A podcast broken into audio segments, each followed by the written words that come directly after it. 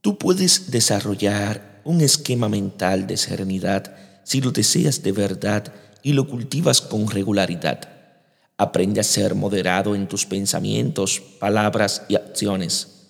Conserva un porte natural. Habla con voz clara, suave y calmada. Ordena tus actividades y no hagas dos cosas a la vez. Siéntate en paz, calmado, bondadoso y comprensivo con los otros. Sé flexible en tu relación con tus semejantes. No empujes el río. Déjalo correr a su ritmo. La vida es un proceso lento y continuo. No por madrugar más, amanece más temprano. Dios os bendiga en sabiduría y en santidad.